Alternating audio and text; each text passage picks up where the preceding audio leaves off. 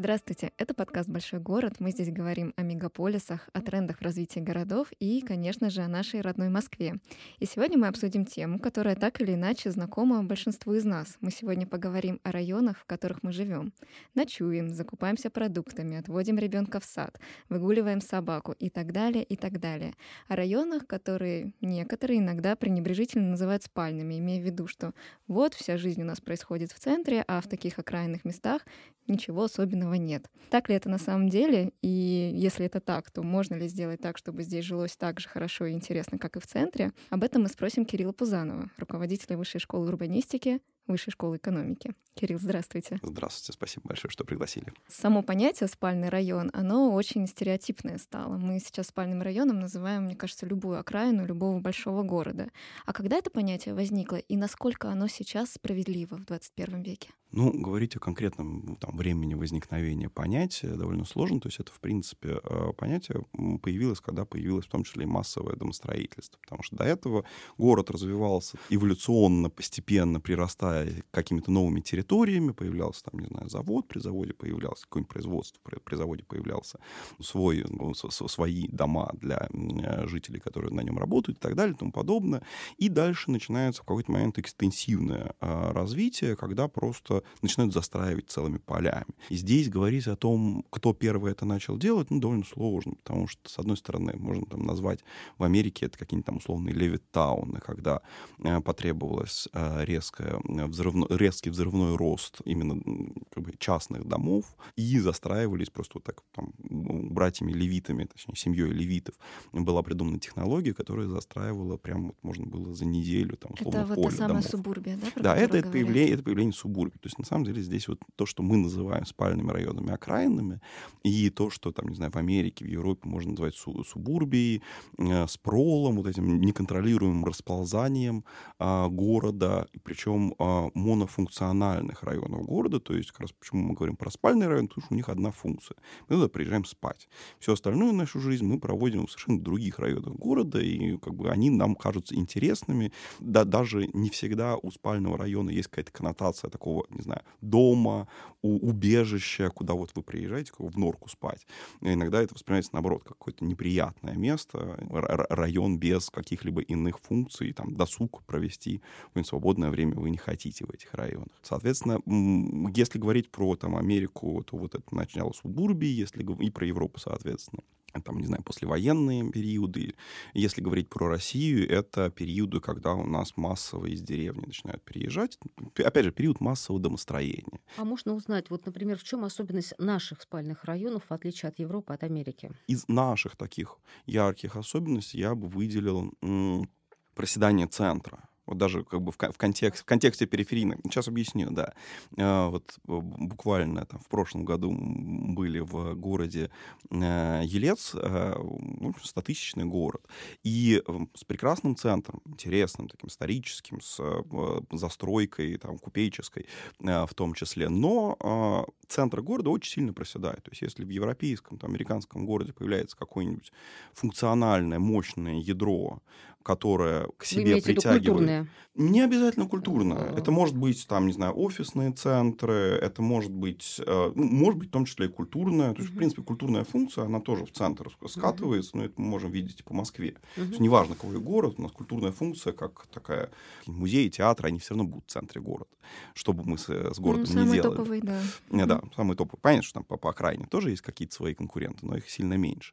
А, вот, и центр а, российского города, он намного меньше засижен функциями а, и а, намного менее а, интересен горожанам на самом деле. То есть у нас такой немножко вывернутый наизнанку город периодически получается, когда не только на периферию уходит плотность многоэтажное строительство, и там, на самом деле, живет большинство населения. То есть движуха-то там, на краях. Но и движуха туда уходит, да, если уже вот, вот, вот так говорить, то есть там туда, туда уходят э, рынки, туда уходят магазины, туда уходит, может быть, там, не знаю, в том числе и образование, э, вот, и центр начинает резко хереть, то есть там ничего не происходит происходит никаких интересных активностей, и а, это процесс, который иногда просто нужно переламывать э, с громадными усилиями. То есть если оставить, там, не знаю, город и не трогать, ничего с ним не делать, то сам центр не восстановится. В экологии есть такое понятие точка бифуркации.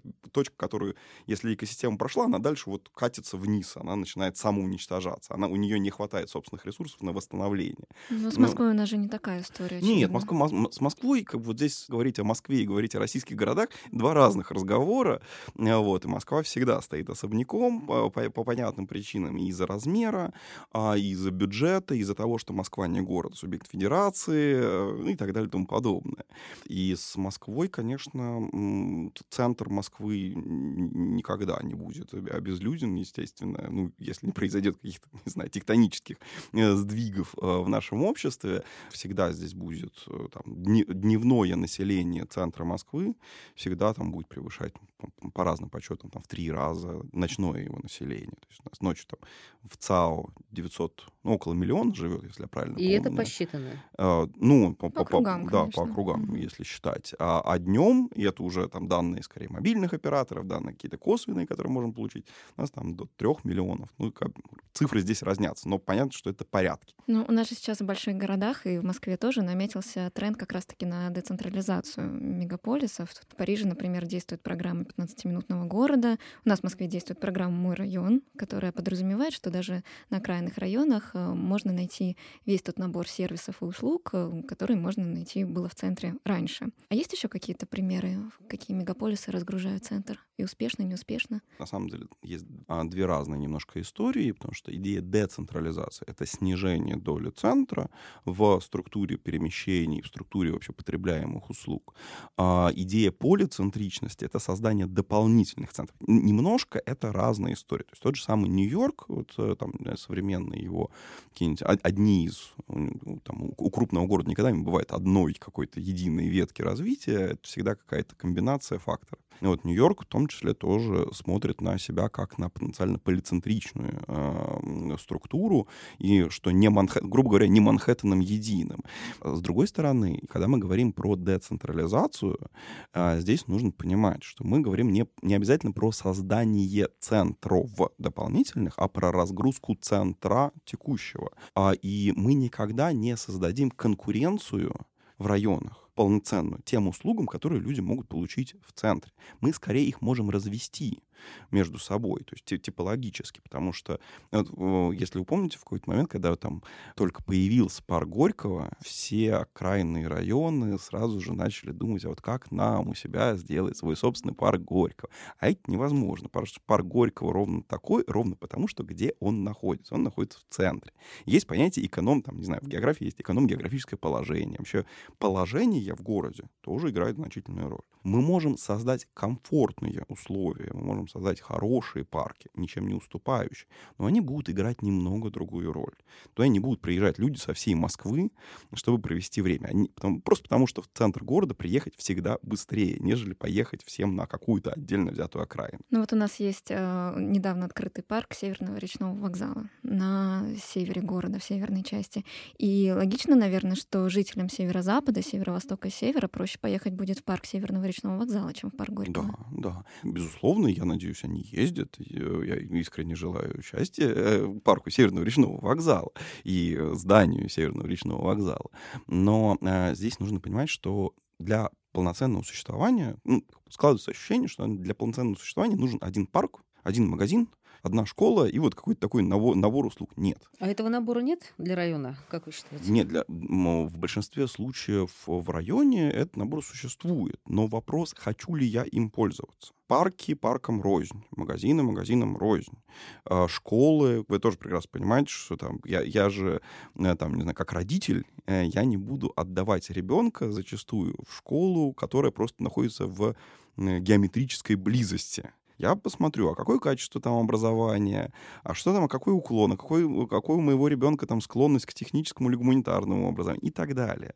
Поэтому это к вопросу о вообще ценности городской среды. Ее ценность в разнообразии. И ситуация, при которой у нас есть одно, од, одна качественная, суперкачественная услуга в центре, это тоже плохо, потому что у выбор — это очень важная часть жизни горожанина. Горожанин каждый день делает сотни выборов, том, вплоть до того, а каким образом мне поехать, э, на, на каком виде общественного транспорта мне поехать э, на работу или там в, в какой парк мне поехать отдыхать и так далее и тому подобное, что мне купить, в какой магазин зайти. С одной стороны, это тяжелый э, процесс, и развивая окраины, мы в том числе ну, такая обоюдоострый процесс появляется, потому что, с одной стороны, э, мы создаем дополнительный выбор, тем самым улучшая жизнь горожанина, у него этот выбор появляется, но и усложняя его жизнь одновременно, потому что ему приходится делать этот выбор, а это достаточно затратный когнитивный процесс. Но, с другой стороны, тут же очевидный плюс, что вот э, открылся хороший магазин прямо рядом с домом, 10 минут пешком, все, ты в нем.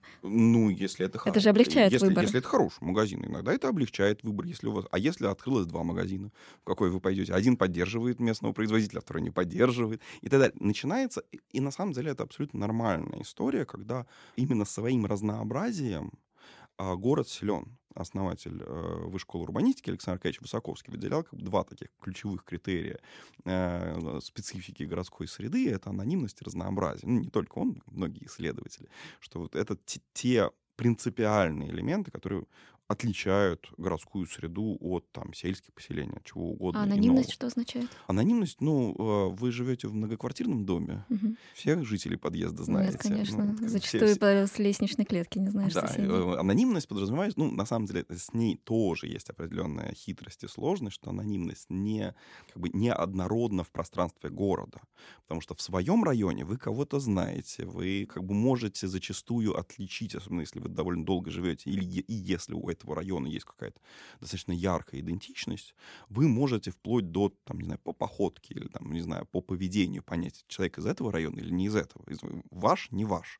А, вот. А в центре города вот вы там абсолютно анонимны, вы, с одной стороны, там, как бы никому ничего не должны, но и вас никто никуда не будет там условно называть без какой-то особой необходимости. И это специфика большого города. Это то, о чем писали, на самом деле, отцы-основатели социологии, это вот там, а, условно, зимелевские тексты Георга Зимеля, а, вот это, это довольно модное сейчас понятие, которое не, не, недавно переоткрыли, блазированное зрение, когда в центре города вы, ну и вообще в, в плотной городской среде вы а, кучу сигналов игнорируете. Ну, то есть вы не видите, там, вы можете э, игнорировать там какие-нибудь э, неприятные вам элементы в центре города. Но это феномен, когда там происходит преступление, никто не замечает. В том, в том, в том числе, но опять же, у подобных историй есть зачастую пространственная привязка. В центре города это гораздо более вероятная история, чем на окраине с поправкой. На окраине, в которой есть сформированный район сформированная идентичность. И это вот такая как бы пикировка между, с одной стороны, Георгом Зимелем, который говорит про вот это блазированное зрение, что у нас слишком, и там впоследствии развивал эту идею, если я правильно помню, Стэнли Милграм, который говорил о том, что как бы, да, у нас слишком много сигналов. Э, и глаз сам выбирает, на что ему реагировать. Да, да, и, и мы сами выбираем, и зачастую мы выбираем игнорировать многие из этих сигналов. А, а с другой стороны, есть там Джейн Джекобс «Смерть и жизнь больших американских городов», которая ратовала за вот городской балет, уличный балет, за собственников жилья, которые становятся хозяевами улицы. И у нее как раз в ее книге контрпримеры, когда там никого не убивали. Там э, девочка э, начала э, плакать и не хотеть уходить с папой от там какой-то булочной, хотела булочку или какое-нибудь там мороженое или что-нибудь еще вкусное, и начала плакать, э, брыкаться, и в этот момент вышли из соседних дверей местные там работяги, начали этого папу спрашивать, а твоя ли это дочь, а все ли нормально, девочка, а как зовут этого мужчину, назови его, вот, и так далее. То есть это вот эм, процессы, которые на самом деле одновременно присутствуют в городе, а, и основанием этого процесса становится наличие как раз района но района не в административном смысле этого слова, а скорее в культурном, идейном, идентичностном. То есть, когда у меня есть та территория, про которую я сам могу сказать. Да, за которую это, я несу ответственность немного. За которую я несу ответственность, прежде всего, перед самим собой. Да, да, да. Это там... Я студентам, когда про это рассказываю, они надо мной смеются все время. Я говорю, что я описываю в том числе как территорию, где я подниму бычок и выкину его в урну. Или а, пластиковую бутылку. Да, или пластиковую бутылку, да, или и что угодно. И на самом деле мой э, научный руководитель э, Линдвиг Смирнягин, э, он как раз всегда говорил, описывал подобные районы, подобные идентичностные районы, они еще называются вернокулярными районами, как территории мобилизации социальных сил. Ну, наверное, вот эти территории мобилизации социальных сил, наверное, они все-таки меньше, чем отдельный спальный район, о который стал темой нашего разговора. Видимо, этот спальный район тоже сегментируется, и зона нашей ответственности тоже сужается о них. Зачастую, да, хотя ну, здесь сложный момент. Э, скорее, если мы говорим про административный район, да, конечно, это слишком, это дистанция громадного масштаба, и обычному горожанину очень сложно удержать в голове подобные конструкции. И это, как бы, это видно из кучи других исследований, это из наших исследований видно было в момент, когда опрашивали горожан, мы опрашивали их, дробя на административные районы, потом как бы в данных видели, что люди скорее отвечают про, грубо говоря, свой, свой, двор, свой, наверное, свой да? околоток, да, в каких-то суперсложных сложных моментах про свой двор. Вот когда начинается разговор про экологию, как бы вы оценили экологию своего района? Да, да никак. А вот в моем а, дворе... А во, а во дворе у меня много машин. И тополь.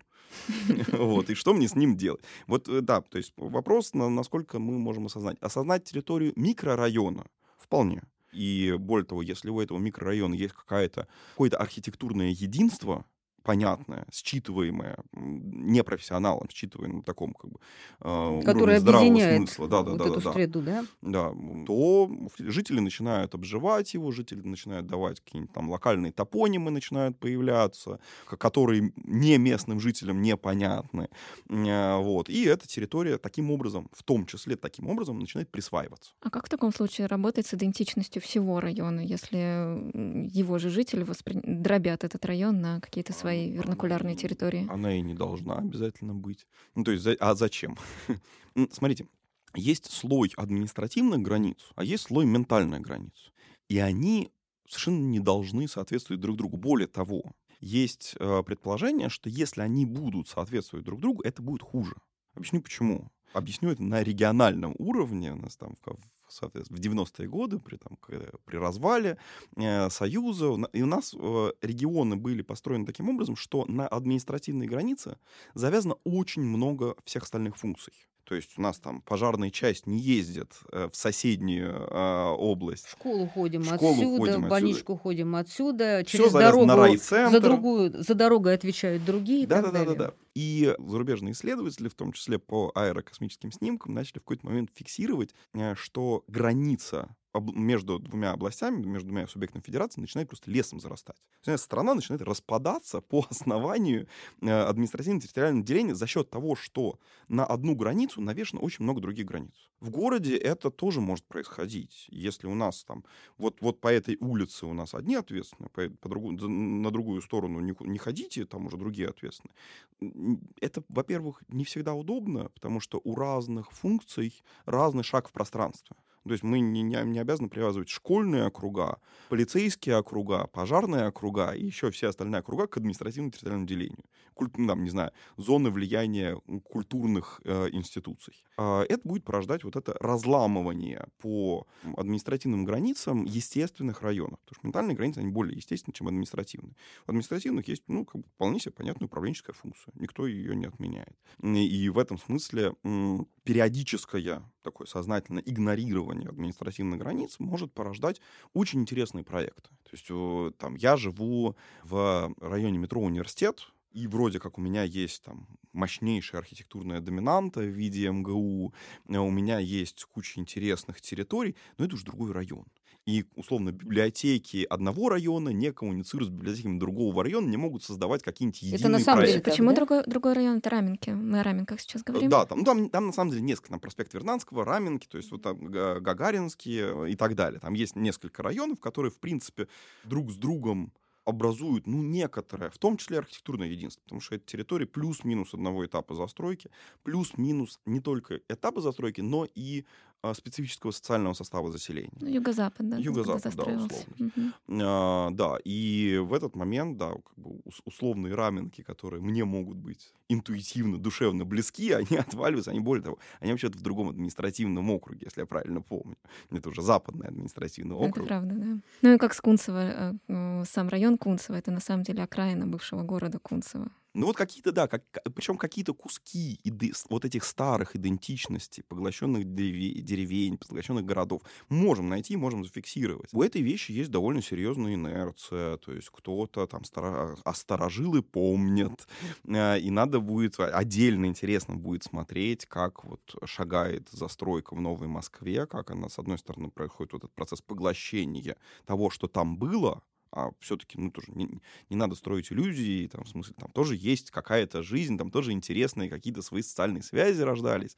И вот как они переживут наступление Москвы, как Троицк переживет, когда там до, до него дойдет, тоже со своей мощной идентичностью город, очень интересный. Какие-то районы особняком держатся, там, условно, Зеленоград, который тоже Москва, но при этом ну, жители ну, Зеленограда, которые, да, которые говорят, потому что я поехал в Москву, несмотря на то, что сами находятся в ней всю жизнь. А вот урбанисты, специалисты по городскому развитию, они как-то с этой идентичностью могут работать, с усилением, возможно, вот этих соседских связей и вообще ощущение, что вот мой район да, конечно. И вот как раз работа, а, работа с верникулярными районами, это работа с идентичностью. Здесь просто важный момент, что для того, чтобы работать, надо открыть. Это такой, знаете, как, э, был в какой-то момент период великих географических открытий. Вот это как бы новый период, для, особенно для России, великих географических открытий, когда мы открываем эти районы. Поскольку вот в, в статистике, естественно, нигде не проявляются. Более того, они могут хорошо скрываться, они могут находиться в таком дормантном состоянии, пока все хорошо, ну, как в анекдоте, мальчик, который не говорил до 7 лет, а потом сказал, суп не солен, потому что все до этого устраивало. Вот так и здесь. Районы могут не проявлять себя, и задача исследователя, здесь я бы не говорил только о исследователях городского развития, там, урбанистах, а, это и этим географы занимаются, этим социологи занимаются, этим антропологи занимаются, то есть, в общем, такая междисциплинарная тема, как и, в принципе, городская среда. Вот, они, э, э, задача открыть. Что надо знать про московские районы, когда ты э, подступаешься к ним с э, желанием улучшить жизнь. Особенно, знаете, если, особенно, знаете, если это новые районы, вот, например, типа Некрасовки, который застраивался в свое время на пустыре, считаете. Вот э, как найти там идентичность, если он весь э, застроен там условными многоэтажками, которые тоже многие критикуют? На самом деле формирование подобных вот, ментальных конструкций и своего района не обязательно происходит в хороших районах. Оно может происходить и в плохих, и более того, оно даже может быть и сильнее в плохих районах. Тяжелых, плохих не в смысле а, там, неправильных, а плохих в смысле тяжелых в контексте а, жизни а, в них.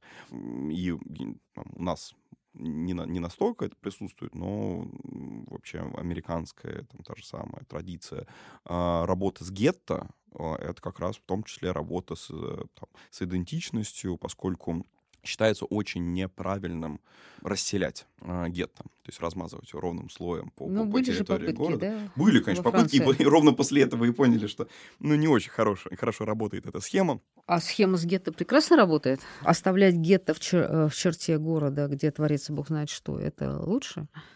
Оставлять, конечно, тоже плохо. В том-то и дело. Если вы, если вы довели какую-то территорию до геттоизации, это уже очень плохо. А, и, э, опять же, это потребует очень больших вливаний в район, чтобы его вытянуть. Скажите, а вообще как формируется, вот, если мы отрешимся от Америки, от каких-то французских районов, да, как формируются вот эти негативные образы каких-то отдельных московских районов? Ведь э, миграция колоссальна, люди переезжают оттуда сюда, приезжают новые. Э, и все-таки у нас э, есть твердая убежденность, что такой-то район неблагополучный, а такой-то вот прекрасный. При этом зачастую сами местные жители думают как раз наоборот, мол, что вы привязались там к нашей там, условной, условной, опять же, Капотне, у нас все нормально. К нашему условному Южному Бутову.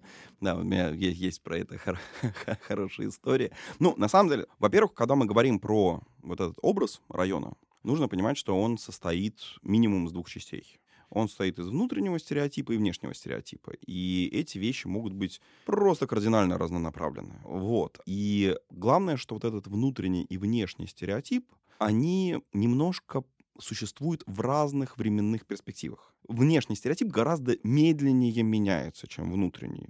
А, и то же самое Южное Бутово мы делали в свое время со студентами РАНХИКС исследование вопросов, общая тема была вопросы безопасности, и студенты выбрали в качестве одного из кейсов Южное Бутово посмотреть как раз внешний и внутренний стереотип Южного Бутова. А, и местные жители безумно обижались на, на, на социологические какие-то попытки социологических опросов, которые студенты устраивали, говорили, что достали нас, что на самом деле наш район не хуже других, у нас машины на кирпичи ставят не чаще, чем в других районах, хотя сама по себе фраза «машины кирпичи ставят» не во всех районах можно услышать, но тем не менее местные жители как бы часто, к примеру, говорили о том, что это не мы, это Северная Бутова. Вот там, это, это из-за них у нас такой негативный образ.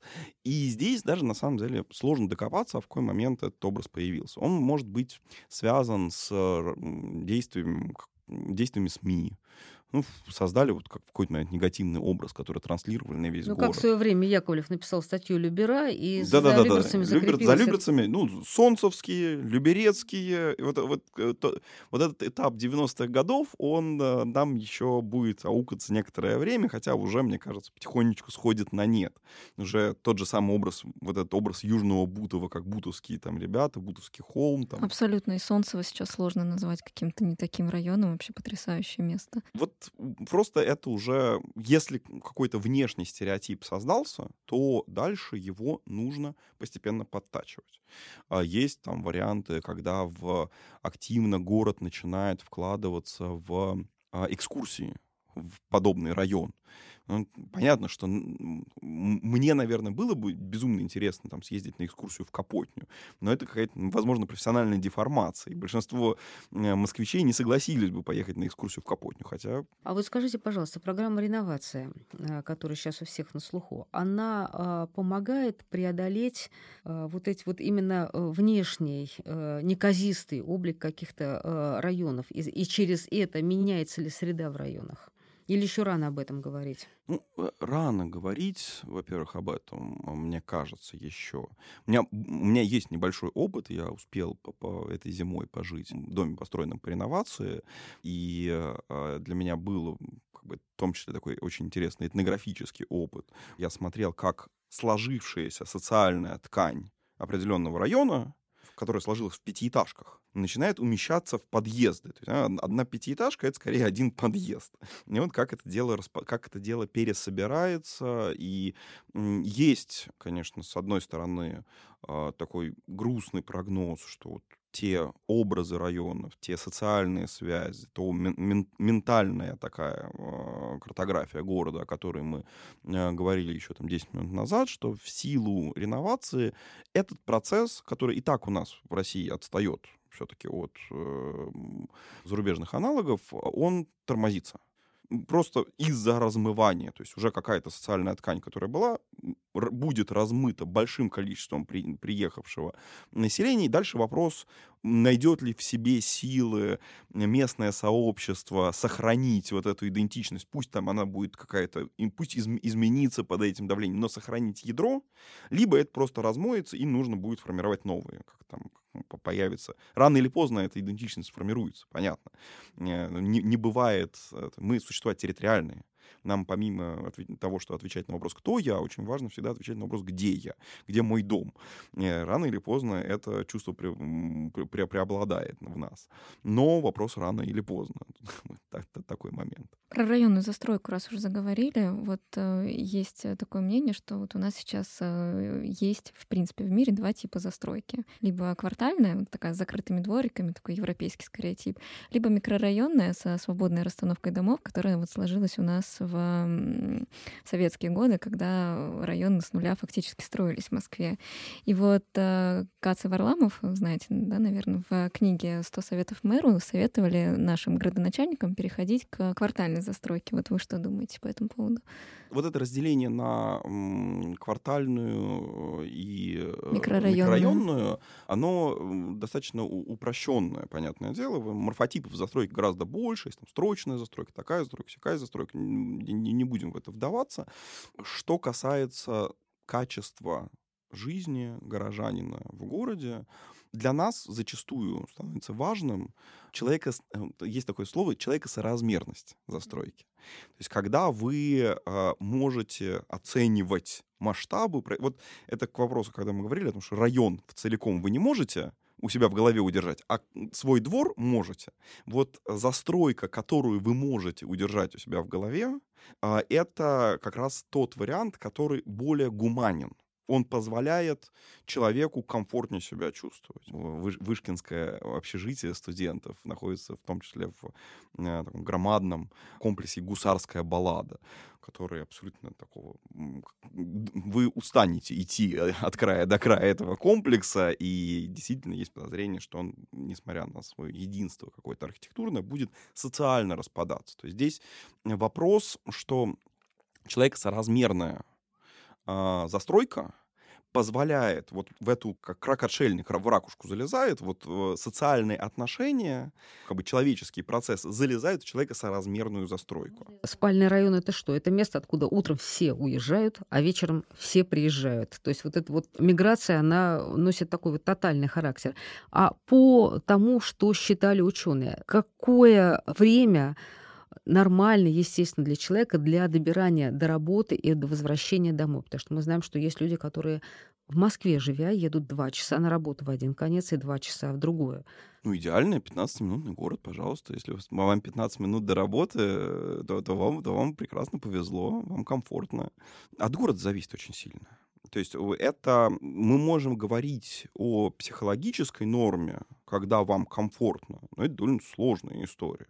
Чем меньше, тем лучше. А в остальном это конвенциональная норма города. А может ли в этом случае тогда наш э, спальный район, с которого мы начали разговор, имея в виду, как развивается Москва сейчас, да, стать не только местом спанья, но и местом досуга, спорта и работы? И конечно, работы, прежде конечно, всего. Может.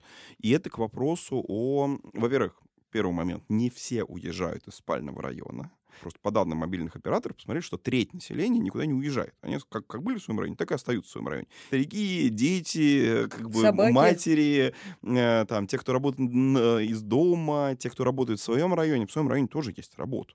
То есть та же самая социальная инфраструктура, школы, детские сады, магазины. Понятно, что, наверное, это далеко не всех жителей района обеспечивают, но какую-то часть обеспечивает. Может ли подобный район становиться местом э, работы, конечно, может. Это к вопросу о... Ну, скажем так, постоянной а, локации такой, да? Да, вот? да, да, да. Это к вопросу о а, многофункциональности.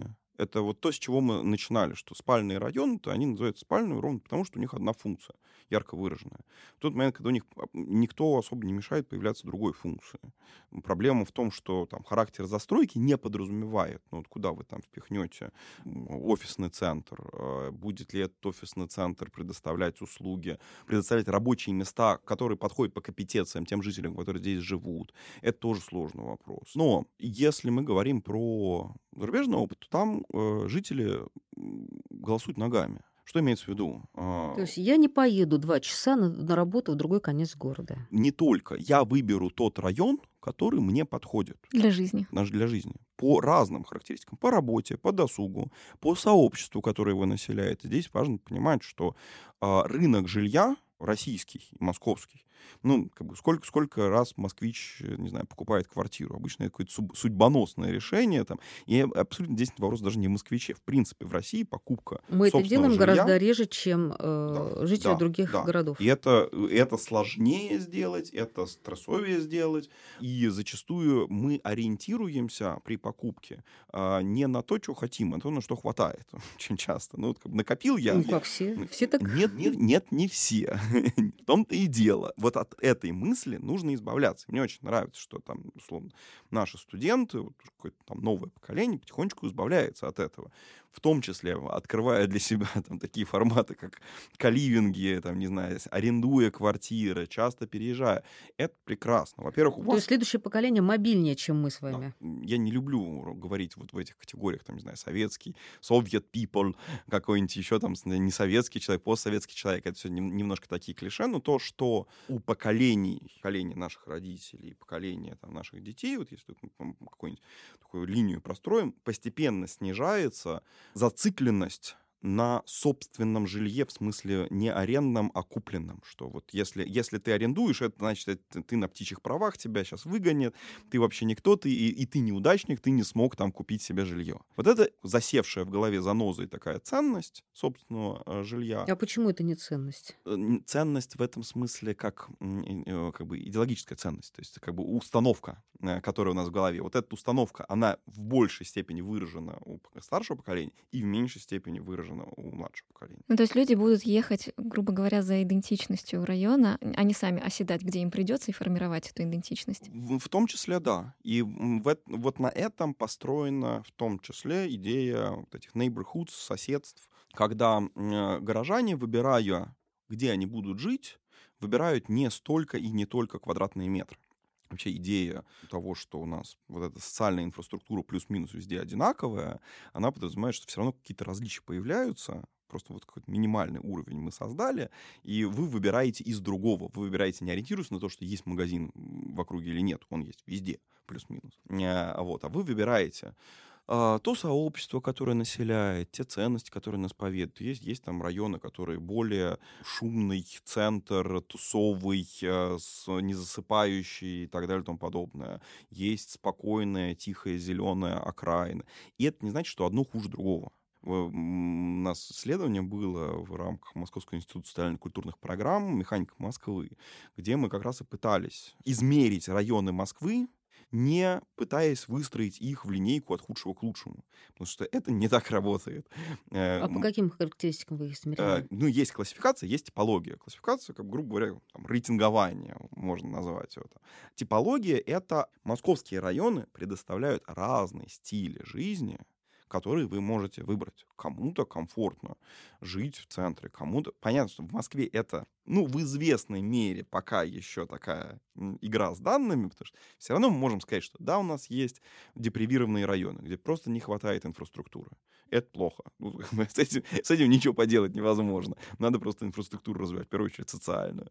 А вот. Но если вот так опять же, посмотреть на большинство районов, это типологические э, различные районы. Их нельзя сравнивать между собой. Есть э, условный какой-нибудь какая-нибудь там Таганка, Бауманка, ну, там, Басманный район, центр города. Арбат. Арбат какой-нибудь, жители, жители ну, чистых центр. плодов. А если одно. мы начнем сравнивать спальные районы? А есть прекрасные районы на окраине. Я вот, кстати, знаете, что заметила? Вот э, читала это исследование, там 9 типов сред вы выделили, и среди них не было такой среды, как спальный район. Вот, то есть была периферия, например, ну, а, была бли- комфортная Москва. Ближе всего, ну, то, что мы называем вот с вами сейчас спальными районами, районами, оно расщепилось на два, если я правильно помню, э, на, на два типа. Э, это действительно депривированные территории, это периферия. Это районы, которые в первую очередь выделились по причине того, что там не хватает инфраструктуры. Космическое количество людей, но при этом инфраструктура не успевает э, их всех обслуживать, им приходится выезжать в поисках даже самый базовый, я имею в виду. И это семейные территории, которые как раз комфортны были для э, людей, у которых мы это видели в том числе в исследованиях, когда мы брали интервью, э, проводили, мы видели пример людей, которые уехали из центра города на периферию в тот момент, когда появился ребенок, к примеру. Потому что живете вы на чистых прудах, живете вы на патриарших прудах. Вы куда ребенка отправите гулять? Ребенок хочет во двор пойти погулять. Двора нету толком.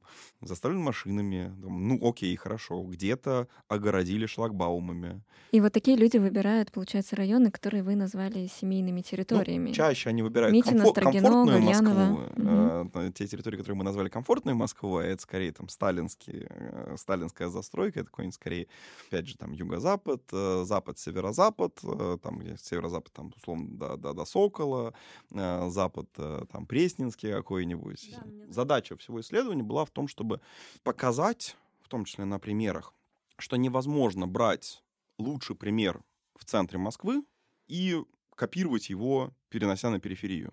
Что эти территории живут по разным э, принципам опять же, возвращаясь к тому, что парк Горького, вы не можете в каждом районе периферийном построить свой парк Горького.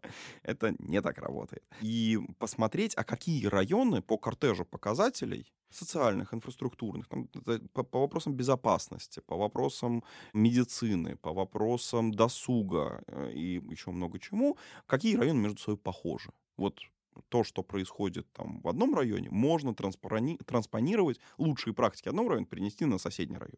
Вот примерно такая задача была. Э, вот такой еще вопрос. Э, мы знаем, что московское метро очень активно развивается и начало связывать те районы, которые были на периферии, откуда как раз люди очень э, долго ехали и долго возвращались домой. И таким образом те самые спальные районы, они как бы они связались, они стали ближе друг к другу. Люди стали быстрее возвращаться домой, и у них появляется больше свободного времени. А мы, как мы знаем, город он что производит? Он производит и свободное время в огромном количестве. Оказывает ли это э, влияние на э, жизнь этих спальных районов? На, э, начала ли меняться вот социальная среда и распределение времени внутри спальных районов? Здесь есть два момента. С одной стороны, да, То есть человек это приезжал лог... домой в, в 9 полдесятого, а сейчас он дома оказывается в 7. И, соответственно, с 7 он чем-то в этом, он по-другому живет в этом месте. Он по-другому... А может, не приезжает, может, в центре остается тусить. Не знаю, не могу вам точно ответить. Где, ну, как бы спальные районы и до этого были обеспечены метро. То есть те же самые Чертаново южное, Чертаново северное, Чертаново центральное, которые тоже стабильно называют спальными районами, в, в обывательском смысле этого слова, они давным-давно связаны метрополитеном. А что можно тогда в районе такого построить, чтобы человек принял решение, что, пожалуй-ка, задержусь в своем районе? Не останусь в центре, поеду домой, а там у меня рядом есть вот что. Библиотека, культурный центр, районный центр, который сейчас э, строится я в Москве. Я в первую очередь задал этот вопрос жителю самого района. И пошел бы в район и посмотрел, как там все это дело устроено. Потому что есть там какой-нибудь в районе Тропарева Никулина а, есть тоже, в общем, окраинный район. Соседские центры, которые организованы, которые построены самим застройщиком, но построена инфраструктура. Застройщик не дает свою программу, он создает условия, чтобы в это, в это пространство пришли местные жители и начали какую-то движуху свою. Да, без людей это не сработает. Да, да. И а, опять же, здесь нужно понимать, что сила, внешними силами поддерживать интерес местного жителя к своему району, ну, немножко утопично. Ну, то есть вы в каждый район должны прийти и вот как бы принести счастье. И смех и радость мы приносим людям в каждый периферийный район. Нет, задача создать инфраструктуру, которую сами жители смогут наполнить определенными смыслами. Это тяжелая задача. К этой задаче очень многие подходили. В какой-то момент э, все ставили, все искали комьюнити-центры и пытались их создать. Но чтобы создать комьюнити-центр, нужно сначала найти комьюнити, которое в этот центр придет. А с этим тоже большие сложности сложности в Москве, опять же, в силу размывания, об этом мы уже говорили. Ну а так, если Но... центр построить, то еще не факт, что комьюнити сформируется вокруг него. Нет, далеко-далеко не факт. Сам центр не формирует комьюнити. Центр может быть занят комьюнити, которая сформировалась вокруг общности э, интересов, общности, э, там, появления каких-то лидеров мнений, э, появления какой, какого-то понимание ценности собственного района. Лидеры мнений могут выступать совершенно разные люди. Это могут быть, не знаю, местные а, там, муниципальные депутаты часто становятся подобными персонажами, часто не становятся, это тоже нужно понимать. А, какие-нибудь э, сам какой-нибудь крутой э, там директор школы, э, который вот тоже держит районы, как-то понимает, как он устроен и так далее. То есть люди, которые работают на территории, работают с конкретным пространством и понимают, там, чем оно дышит. А, вот. Плюс к тому, действительно, мне кажется, что это тоже очень важный момент а, прорекламировать район а, самим жителям, которые в нем живут. Это тоже очень важный момент. Какими способами это можно Ну, как минимум, инф... как, как минимум информации. Ну, то есть, помните, к примеру, такой проект, как Беляева Forever. В какой-то момент было движение, э, созданное на базе... Точнее, изначально это была, если я правильно помню, по легенде, курсовая работа, дипломная работа на «Стрелке», один из первых выпусков, если не первый, где срав... сравнивалась морфология застройки Беляева и стихи Пригова что на самом деле одно повлияло на другое. И была, было движение полу всерьез, полу в шутку, ну, как но само по себе наличие его э, очень классно, признать Беляева культурным наследием. Вот это как бы э, то, что, опять же, мы сегодня можем там называть спальными районами что в них тоже есть ценность. Вы бы поддержали идею создания такой, ну, скажем, должности районного урбаниста, чтобы вот был урбанист на район? Нет урбанист на районе. Э, э, у меня некоторые сложности с термином урбанист.